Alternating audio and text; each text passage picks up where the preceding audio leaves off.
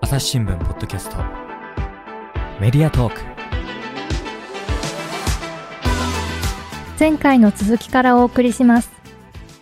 はい。では、ここで、あの、見た目問題の連載の中で、皆さんそれぞれが、こう、ぜひ紹介したいという記事を、あの、紹介していただきたいなと思うんですけど、まずじゃあ、川原さん、お願いしていいですか？はい、えー私がご紹介したいのはですね、これ、えー4月に配信をした記事なんですけれども、えータイトルが、あざがあるのに明るいと言われた漫画家、アルビノライターが聞くというもので、えーアルビノのライター、カリアさん、カリアユウさんという方が、顔にあざのある漫画家、鈴木のぞみさんと対談をした記事になります。で、こちらですね、テーマは見た目問題と創作、いわゆる小説とか、まあ、映画、漫画とか、そういう創作に出てくる当事者の表現の仕方について語っていることなんですけれども、でも、このね、タイトルからあれだね、あざがあるのに明るいあ。そうなんです。ここも、うん。のにってなんだ？うん。ここには偏見というか先入観が含まれているんではないか。うん。と思って、あの、しまうんですけれども、この、あの、鍵括弧あざがあるのに明るいっていうのは、この漫画家の鈴木さんが言われたことで、うん。で、当時は、こう、どう受け止めていいかわからないというか、もう流してしまったとうん。いう感じなんですよね。で、実際に鈴木さんが、まあ、明るかった、ポジティブだったっていうのもあるんですけど、多分それを言った方は、な、な、何かあざがあるとネガティブなのか暗いのかっていう先入観があったのか、何なのか。うんでも、こう、ちょっと感じちゃうかもしれない。例えば、さっき岩井さんがいおっしゃってくださったように、こう、もしかしたら顔のことでいじめられるかもしれないとかも、きっと、あの、心配とかね、なのかもしれないですけど、先入観ってきっと、あの、知らず知らずの無意識の偏見みたいなところってあるのかなって聞いてて今思ったんですけど、この鈴木さんご自身が、こう、あの、顔にあざがある当事者の方ってことですけど、私も大好きな漫画を描いていらっしゃるんですが、この漫画もぜひ紹介していただいていいですか？はい。えー青に触れるという漫画で、あの顔にあざのある高校生のおあの女の子がうん主人公で、このあざっていうのが太田母飯と言いまして、まさにあの作者の鈴木さんも同じこうあざなんですね。うん。で、えーこの、えー高校生が人の顔をそうを判断、判別することができない総合失認っていう症状の、えー先生うん。とこう恋愛を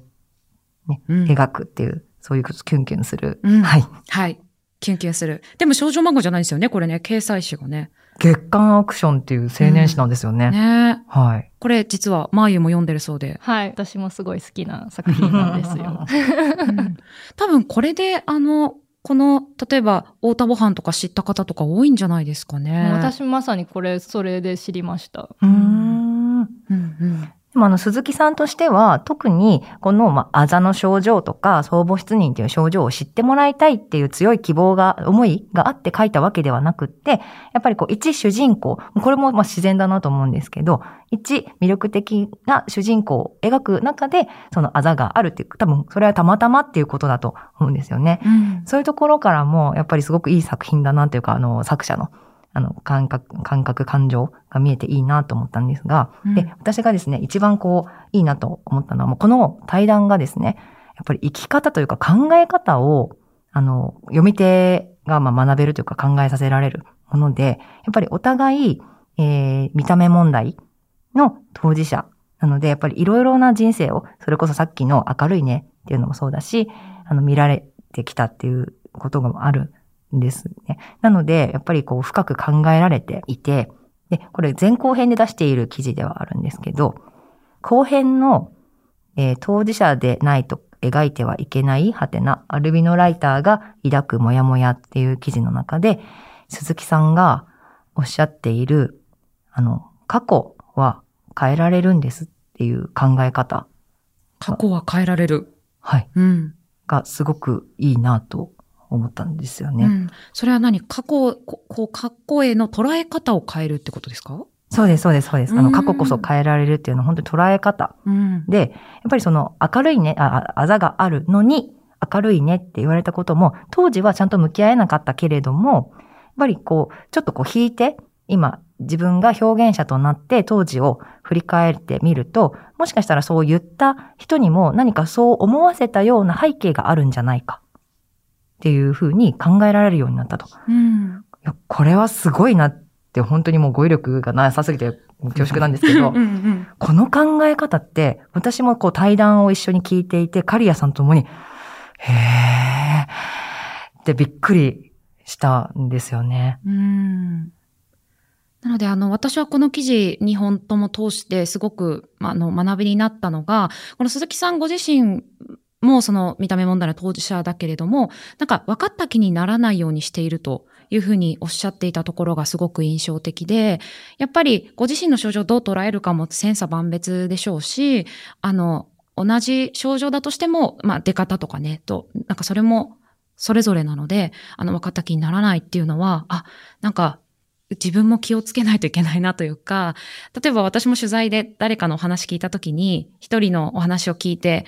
きっとこの病気の方はこういうふうに思うのかなって想像しちゃったりするんですけど、まあ、同じなわけはないですもんね。だから、これはすごくそういう意味でも、私も印象に残ってる記事ですね。このあのカリアさんが記事の中でその主人公のルリコちゃんがこうめちゃくちゃいじめられてるわけでもないけどなんかそのとか極端な悪い環境じゃないけどなんかちょっともやっとするっていう表現の仕方がすごくいいな塩梅がいいっていう風に書かれていて私もそれもすごく感じていて本当になんかすごいいじめられてるわけではないんですけどその職員室とかであ青山さんってあざがあるのに偉いわねっていうのがさりげなく登場してきたりとかその一方でその主人公の子はすごくいつも笑顔でいらっしゃるとかそういうのとかを見ていてでもその反面気遣いの鬼とかっていう風にも言われているじゃないですか。でその努力しなきゃって自分に言い聞かせてるっていうその内面のところも出てるんですけどそれがすごく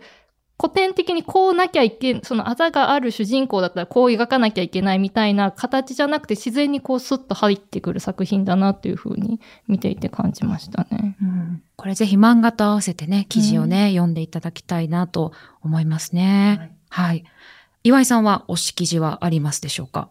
そうですね。あの、最近書かせていただいたんですけれども、タイトルはですね、顔の変形に悩む人々、脱マスク社会に抱く怖さ、安心感が一点という記事を書いたんですけれども、はい。あの今コロナ禍によって、まあ、新型コロナウイルスによってマスクするのが当たり前になった中で、あのこれによって症状が隠せ、当事者の方隠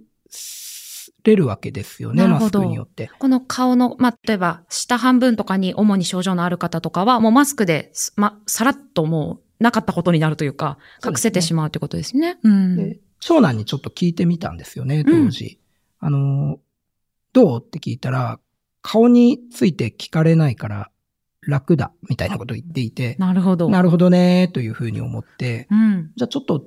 で、まあ3月13日でしたっけ、マスク。はい。あ個人の判断。個人の判断となり、うんまあこれからまあ5類に移り、まあ暑くなるにつれ、まあ徐々に脱マスクっていうのはまあ進んでいくんだろうなという中で、まあ当事者の方がどう思っているのかっていうふうに聞いた、あの、記事です。で、やっぱり記事、うんと話を聞いていて分かったのが、やはり当事者の方ってもともとその外見に症状がある中で、匿名性がないことに悩んで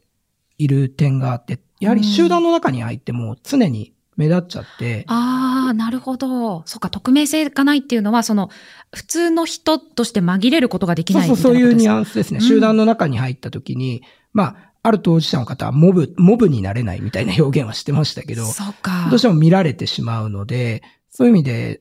なんかその他の一人になれないというか、匿名性がないって表現をしていて、ただマスク社会になって何がなったっていうと、あの、症状が隠せるのはもちろんのこと、周りの人もマスクをするので、同じ見た目に生まれて初めて慣れたみたいな。そうすると、匿名性がそこで生まれるわけですよね。うんうん。だそういったところから心理的な安心感っていうのが、マスクによって、やっぱり生まれてたっていうことを言う人がいいて、で中には、あの、マスクを外すことによって顔を見られるのは、その裸を見られることよりも嫌なんだぐらいのことを言っている人もいるらしくて、うんまあ、そうですね。それぐらい、あのーマスクによって心理的安心感っていうのを持った当事者の方がいるんだっていうことですね。このじろじろ見られる視線からもね、その時はこう逃れることができたんでしょうしね。そうですね。もう、うん。ある意味同じ見た目にみんななったわけですからね。うん。で、まあ、これから外す中で、あのーマスクを外すっていうことは当事者の方、安心感を手放すっていうことなので、そのあたりの当事者の葛藤っていうものを記事の中で書書かせていただきました。うん、まあ、ネットのその反応とかを見ると、嫌なら外さなきゃいいじゃんみたいな、うんあの、、反応もあったんですけど、まあ確かにそうなんですけど、でもそう簡単な問題でもなくて、やはり、周りの人がこうマスクを外していく中で、自分だけ外せれない、その、なんていう、取り残されてる感っていうのもやはりありますし、ん。どうしても社会生活を今後送っていく中で、そのマスクを外さないといけないシーンっていうのは出てくるわけで、その時に、あの、マスクを外した時に、マスクを外してない姿と外した姿のギャップに逆に驚かれちゃう恐れもあるわけで、うん。それならば初めからマスク外した方がいいんじゃないかと悩む人もいるし、そういう意味でなん、あとは真夏にみんなマスク、これから外していくことになった時に、自分だけ真夏でもどんなに暑くてもマスクすると逆に目立ってしまって、うんなんでマスクしてるんだろうと逆に目立ってしまうんじゃないかっていう、あの、感じ方をしている人もいて、まあ、このマスクの感じ方ももちろん当事者の方も多種多様ではあるんですけれども、あのやはりその、なんて言うんでしょうか。あ見た目問題の当事者ならではの、その、マスクを外すことに対する、その葛藤っていうのがうんあるなと思いました。うんこのね、多分、こう、マスクつけるつけないの話になると、こう、ウイルスをどう、コロナとどう向き合うかの話になりがちじゃないですか。なんか、それだけじゃないよという視点がこの記事読むと思いますよね。うん。そう、本当に個人の判断だからいいだろうっていう、そんな簡単な問題じゃないんだよっていうのを、もううんもうなんか、あの、ぜひぜひこう読んで、皆さん、あの、何か考えていただけたらなとうん。思っています。なんかこれもきっとこう社会のそれぞれが、あの、いろんな理由でそれぞれがね、あの、つけたりつけなかったりしてるんだと思えるようになると、もう少し楽になるのかなって聞いてたんですけど、まゆはどうですか？今、マスクをつけてないと、あ、つけてないじゃんみたいなマスク警察も一時期いらっしゃったと思うんですけど、今度はこうどんどん外してるのに、うんなんでマスクつけてるんでっていうその逆が出てこないかなっていう心配はちょっとありますようね。ん。実際見ますもんね、SNS とかで。あの、ま、まだつけてる人がいたっていうのをうん逐一報告してる方とか、あの、それぞれだから、それぞれでいいのではって思っちゃいますよね。そうですね。当事者の方もやっぱりその、脱マスク警察が現れたら嫌だな、みたいな心配されてる方はいましたね。うんあ。とあの気になったのが、10代、20代の若い世代うんについても、その当事者の方が、その若い世代の方ほどマスクを外すことへの恐怖感っていうのがあるんですよっていうお話をされていて、あ、これはそうだなと思って、本当にいわゆる思春期うんをマスクで過ごしていたら、そういったもしかしたら悩むシーンが少なかった、あの人からじろじろ見られるっていうシーンが少なかった人もいるかもしれないじゃないですか。うん。でそれが多分無意識に、あの、マスクがみんなが外すようになって、え、なんでつけてんのって言って、外させようと、まあ外させようとっていうのはないかもしれないですけど、うん。聞いてしまった時の当事者の方の反応の困り具合とか、うんで、それは多分、あの、ね、やっぱり若い人ほど悩む機会っていうのは多いだろうし、今後どうなるんだろうっていうのがすごい気になったので、ぜひ岩井さんにはあの引き続き 若い方の視点も聞いていただきたいなと思ったんです。うんこの見た目問題当事者じゃなくてもね、こう若い世代、今更外したくないっていう方もね、多いっていうのは聞くので、こう本当私としてはそれぞれの選択をみんながそれぞれ尊重するという。そうですね。うん。うんまあだからあえて聞かなくていいんですよね。いや、そうなんだよね。なんかそうだと思います。きっと、なんか、つけたいんだろうなっていう感じだし、私は取ってて外したいんだろうなっていう感じだしっていう、なんか、そそのね、理由とかを逐一ね、言わなきゃいけないっていうのもちょっと息苦しいですもんね。インフルエンザの流行ってた時とか全然みんなそんな風につけてても外してても自由だったと思うんですけど、うんうんうん今そうじゃなくなってるのがちょっと変な感じっていう感じですね。確かに。花粉症とかの時期はね、うんなんかまあ自然と、あの、つけてる人つけてない人がコロナ禍以前うん。あったと思うんですけど、でもやっぱりその時もつけてると、え、風邪って言われたり、まあ本当にナチュラルな会話でですよ。うんうんうん。って言われることがあったので、私も花粉症ひどいの？とか聞いちゃってたかもしれない。うんうんうんうんなんか本当に悪気はなく、ただ単に思ったことを言うっていうのは、まあこれも人間の差がかもしれないんですけど、ううんんでも知っとくだけでやっぱ違う。そうだね。かなってうんあと知っておくのと、あの、まあ、その、なんていうか、なんであの人外してないんだろうね？みたいな、そういうのやめようねってことだよね。そうそうねうん、そうそう。なんか悪気なく聞くとか、友達にどうしたの？とか聞くのは全然いいと思うんですけど、ね、本当なんか、根掘り葉掘りじゃないですけど、こう、事情を知ろうとするとかはやめようっていうことですかね。うん。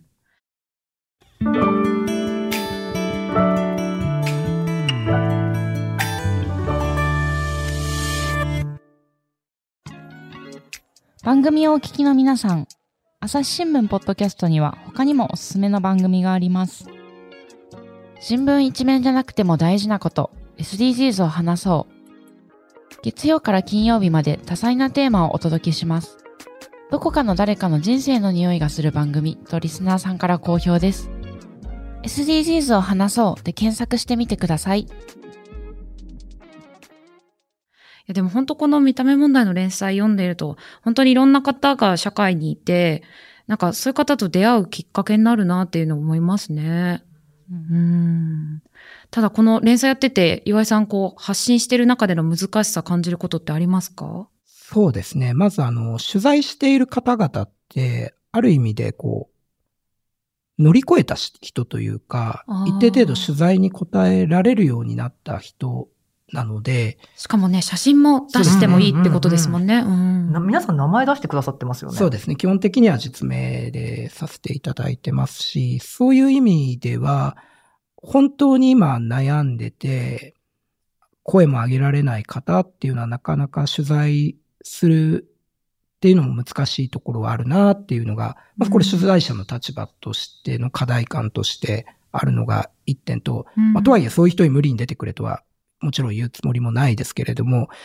そういった本当に今悩んでる人の声っていうのをいかにこう聞いていくかっていうのはまあ課題感としてあるのと、あともう一点あるのがやはりその発信するとネット上でいろいろその容姿差別的なことをですね、書き込まれることっていうのはやっぱり、まあここでは言えないようなことを書く人っていうのはやっぱりいて、やっぱりその、はネットニュースのその書き込みっていうのも、そのほ当事者の方やっぱり気になるんで見ちゃうんで、そうするとうん落ち込むわけですよね、ひどくね。だそのあたり、あの、私も取材するときに事前にネットニュースなので、そういった書き込みっていうのがひょっとしたらあるかもしれません。でまあ我々としてはそれはちょっとコントロールできるものでありませんっていうことは伝えるようにはしてるんですけれども、ただその部分の覚悟っていうのを取材者の方に負わせてしまっているのは、まあ、申し訳ないなというふうに感じてはいますね。うん確かに、この嫌なコメント、よあの、その取材の方に読ませたくないコメントって本当難しいですよね。見るなとも言えないです。言えない言えないです。そこなんですようね。んなんであんなこと書くんだろうね。本当に悲しくなるんですけど。い、いや、か、スルーしてくれたらよくないですか？って思っちゃうんですけどね。自分の中で消化してくれればいいのにわざわざそれを口に出すのは何なんだろうっていつももやっとしますね。うん。なんか記事への批判ならいいんですけど、はい。そうじゃなくて、なんだろう。まあ、たと、まあ、そもそも顔というよりも、この人体型が太りすぎじゃんとか、いや、関係ないじゃん。その、記事と全然関係ないひ批判を、しかも外見でしないでよ、みたいな。そのコメント自体がこう見た目問題とかルッキズムを全部こう凝縮したような感じがありますよね。そうですよね。うん。いやー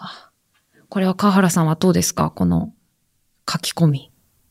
やもう本当にあの、まあ本当いろいろなテーマについても言えることだと思うんですけど、なんかやっぱりネガティブなことを、例えば当人を本当に目の前にして言えないことは、やっぱり書き込むな、書き込めないっていうことが大前提として、皆さんに知っていただきたいなっていうか、意識していただきたいなっていうのはすごく思います。匿名だから、うん、っていうところなんですかねう。ん、ねこれでもあの、インタビュー受けてくださってる当事者の方は、こう、どういう思いで受けてくださってるんですか？やはり、まあ、使命感じゃないですけれども、うん。やっぱり知ってもらいたいっていう人が一番ですよね。うんうんまあ、あるトリチャーコリンズ症候群の男性なんてやはりこう、あえてこう、僕は街を堂々と歩くんだっていうことを言っていてう、ん。それなぜかっていうと、まあ、さっき言ったように、僕の顔を街中で見て、ひょっとしたらそれをじろじろ見る人もいるかもしれないけど、僕はそれでもいいぐらい思っていて、なぜかっていうと、次に会った、次に別のトリーチャーコリンズ症候群の人に会った時に、前と同じ顔だということで、もう一旦知識としてインプットされたんで、その時の驚きが減るんじゃないかっていうことで、まあ、要するにさっき顔にはなれるって言いましたけど、うんトリチャーコリンズ症候群の顔に慣れてもらうためにも僕は街を堂々と歩くんだって言ってる人もいて、まあ、その方が取材を受ける理由っていうのも、やはりその自分の存在っていうのを知ってもらうためだっていうことなので、そういった意味では、あの、使命感っていうもので受けていただいている方が多いですね。何も同情してほしいとか、うんうん。とか、なんか自分のかっこいい生き様を見てほしいとか、そんなものでは全然ないですね。うん、そうですよね。あの岩井さんが、えー取材をされた中にアルビノの男性、あの、アルビノエンターテイナー、ああ、かすやさん。はい、かすやさんという男性が、うんうんあの、ポジティブな面も発信をするっていうふうにおっしゃってるのがすごくいいなと思って、うん。やっぱりアルビロ、アルビノだからなんだ、な、なんとかだっていうような固定観念とか、あとはきっといじめられただろうとか、そういった、あの、本人が言ってもいないし、そういうことを詮索されたくもないようなことって、でもなんかこう、読み手とか受け手側が勝手に想像してしまうこともあるじゃないですか。うんでももちろんそれだけじゃないんだよっていうことを、あの、ご自身でも発信をされているので、そこは一つ、まあ、あの、固定的に見ずに、やっぱりいろんな人がいるんだっていうのは知っていただけたらなと思いました。この With ニュースの中で動画でも動画があったと思うんですけどその中でも言ってましたよね実は短命と思われがちだけどそうじゃないとか そういうのも動画であったと思うんですけどそういうなんかこうあるあるを知っていくだけでもちょっと違うのかなと思いました。そうです。まあ、いろいろな側面があるので、まあ、メディアのある意味悪いとこじゃないですけど、まあ、当事者が苦労して差別を受けて、それをある言葉によって立ち直って、今はそれを乗り越えてたくましく生きていますっていう、まあ、ワンパターンなストーリーっていうのはどうしてもはめがちなんですけど、まあ、そ、そうじゃなくて、さっきのあの、あっと、青に触れるの漫画じゃないですけど、日常生活の中でのモヤモヤがあったり、また、あの、先ほどのアルビノエンターテイメントの方のように、いや、アルビノであることを武器として生きていますっていう方もいるし、そういった多様なものっていうのを発信していくことが、発信していきたいなとは思ってますね。うん。なので、この連載の中には、こう、YouTuber のヨキキさんが、アルビノになりたいという動画を、あの、出して炎上して、で、それに対して、こう、アルビノのエンターテイナーのカスヤさんと対談するっていう記事もあるんですよね。うんこれもすごいチャレンジングな企画だなよくやりましたよね。今思えばですけど。そうですね。よく受けてくれましたそうですね。受けてくれましたっていうのもありますうしん、もう素直に、やっぱり、あの、アルビノが綺麗って言ったことで、うんうんアルビノのことを何も分かってないっていうふうに言われてしまった YouTuber うん。ではあるので、うんでも、対談でやっぱりこう得たことというか、あの、でも素直にあの思ったことは言ってもいいですよみたいな、あの、かすやさん側のうん。あの受け止めとか受け入れもあったので、すごく、あの、良かったなというか。ううんん。よかったと思います。こう連載でこう見た目問題を知っていくとか、こう、あの、こういう多様な人がいるんだよってこう分かっていくことが、こう、当事者と非当事者の間をこう橋を架けるみたいな、なんかそういう存在になっていくのかなってこう読んでいても思いますね。うん。岩井さんはどうですか？連載をしていて。そうですね。だからまあ、あの、連載を、まあ、はじめ、見た目問題って言葉って別に、そんなに普及してるわけでもないし、別にその言葉自体知らなくてもいいとは思うんですけれども、まあ、ちょっとネットで見かけた時にクリックしていただいて、あ、こんな人がいるんだっていうふうに、あ、こんな問題あるんだなっていうふうに思ってもらうだけでもいいと思ってるので、まあ、これからもその、ウィズニュースで見た目問題発信していきたいなというふうに考えています。や、ぜひ書いていただきたいなと思うんですけど、なんかこんなことを取り上げたいとか何かあったりしますか？はい。あの、岩井さんが筆者の他にも、あの、先ほど、えー山崎、山崎直子らさんの対談で、えー書いてくださった石井さん、あと、アルビノの、えー、神原ゆかさんもライターとして不定期で、アルビノ女子日記っていう連載も、あの、コラムを書いてくださっているので、引き続き当事者の方がどのように感じているのか、ということを、あの、問題意識を伝えていただければなと思います。うんうん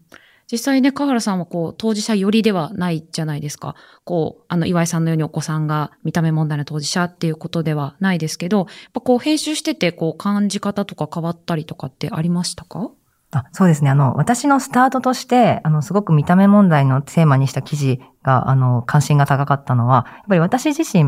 周りで見たことなかったので、あの、見たとき、あざがある方を見たときに、どう、どういうふうに対応していいかわからなかったっていうのがスタートであったんですね。で、それこそ本当に繰り返しになるんですけど、慣れていなかったっていうこと。あと、目線をどこに合わせていいのか。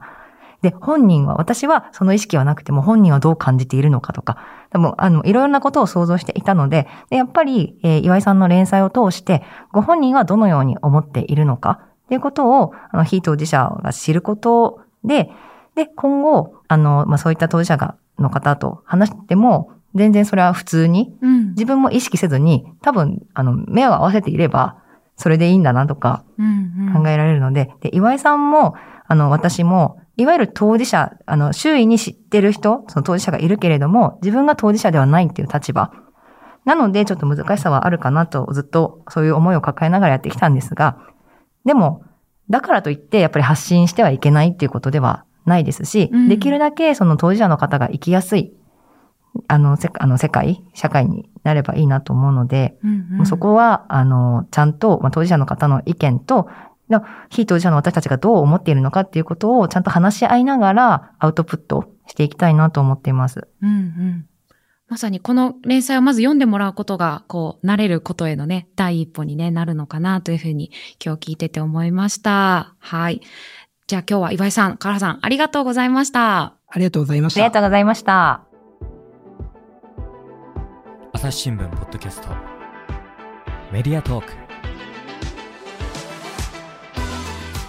はい。ということで、一押しウニュで連載見た目問題を岩井さんと川原さんをお招きしてお届けしてきました。岩井さん、こちら記事はどちらで読めるでしょうか？はい。ウィズニュース見た目問題とあの検索していただければ、あの記事がたくさん出てきますので読んでください。あの、他にも、あの、私、著書を出版しておりまして、はい。あの、朝日新聞出版で、この顔と生きるということというタイトルで本を出しておりますので、よろしければ、あの、読んでいただけると幸いです。はい。こちらの本もすごい素敵なんですよね、川原さん。はい、そうなんです。あの、ウィズニュースで連載をしていたことを、あの、元にはしているんですが、岩井さんが、まあ、親として、あの、向き合ってきたことも綴られていますので、もう私は、あの、前書きからちょっと本当にうるうる来てし してしまったっていう、はい、そういう本です。はい。ぜひこちらもね、読んでいただきたいのと、あの、今日、今回紹介した連載、ほんとわずかなんですよ。今、改めて見ると連載60回やっていまして、見た目問題。なので、あの、きっとね、皆さんにそれぞれ刺さる記事が絶対あると思いますので、あの、ぜひ皆さんこの見た目問題の連載読んでいただけたらなと思いますし、今後も岩井さん、あの、相続会議の編集長お忙しいとは思いますが、ぜひまた書いていただけたらと思います。はい。よろしくお願いします。はい。岩井さん、ありがとうございました。ありがとうございます。リスナーの皆様、最後まで聞いてくださってありがとうございました。番組の内容が書いてあるところの概要欄というところに、お便りを送れるフォームの URL があります。ぜひそちらから今回の番組のご意見、ご感想をお寄せいただければ嬉しいです。朝日新聞ポッドキャスト、朝日新聞の水野アンサがお届けしました。それではまたお会いしましょう。